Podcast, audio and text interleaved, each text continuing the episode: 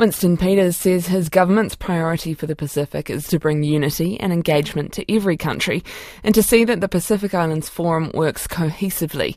The Deputy Prime Minister and Minister of Foreign Affairs has been meeting with the leaders of Fiji and Tuvalu and Suva, as well as the Secretary General of the Forum. He joins us now. Tēnā koe, Mr Peters. Good morning. Your first trip in your role as Foreign Affairs Minister, why did you choose to go to Fiji first?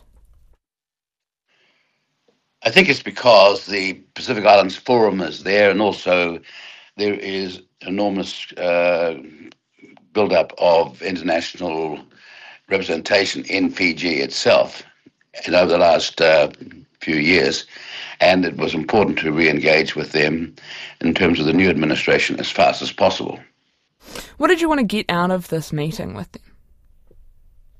Well, we're in the blue continent, so to speak. It's about one quarter of the world's surface. The population is not great, but it's very, very critical that right across there, the uh, blue continent, the Pacific Islands, Micronesia, Melanesia, all uh, on the same wavelength as to the issues of security and future prosperity of the region.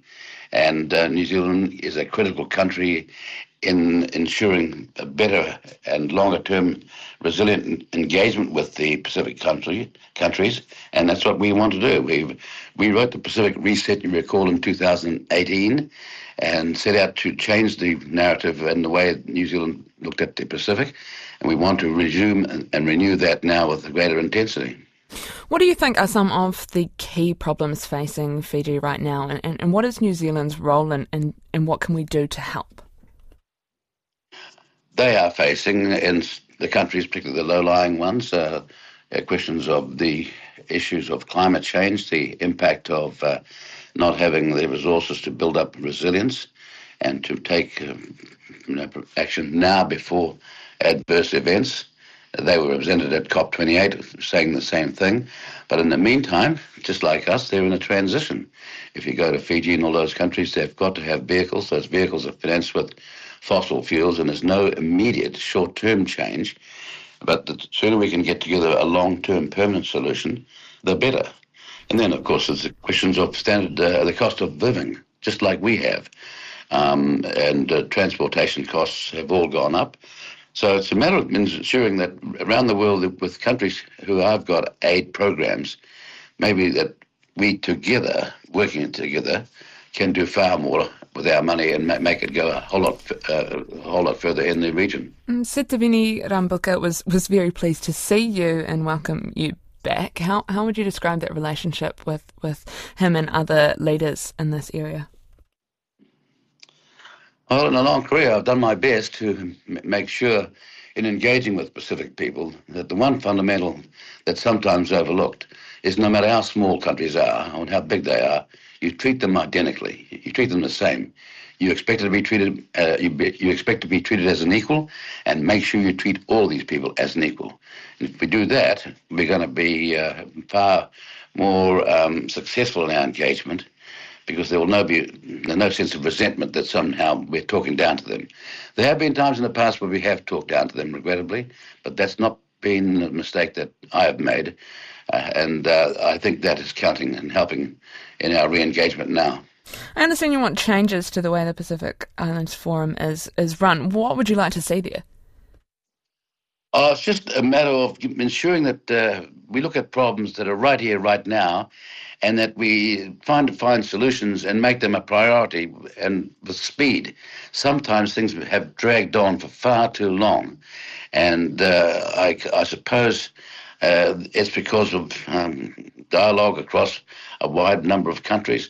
But the forum itself, and it's not a criticism, it's, it's really a statement of future intent.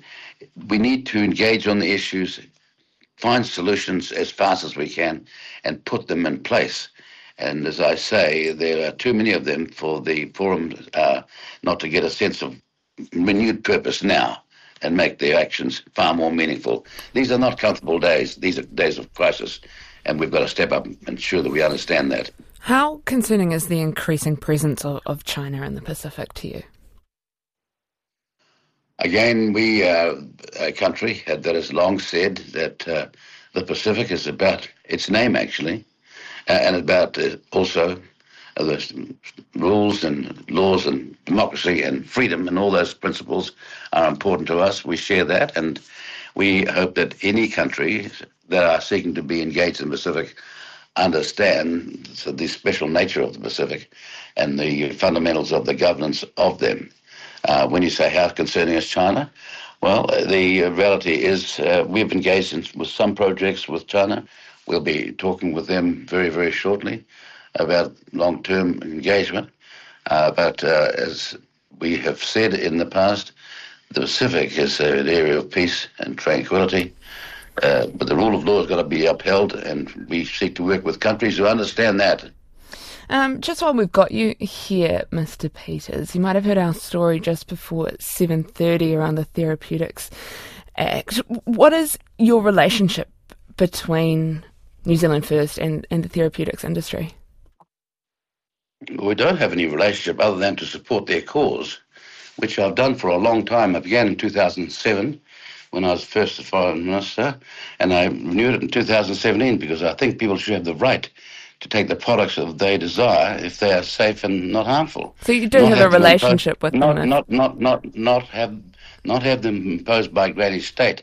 And the next question I'm going to ask you, this is a meeting I had in May. You never covered it, did you, even though it was packed?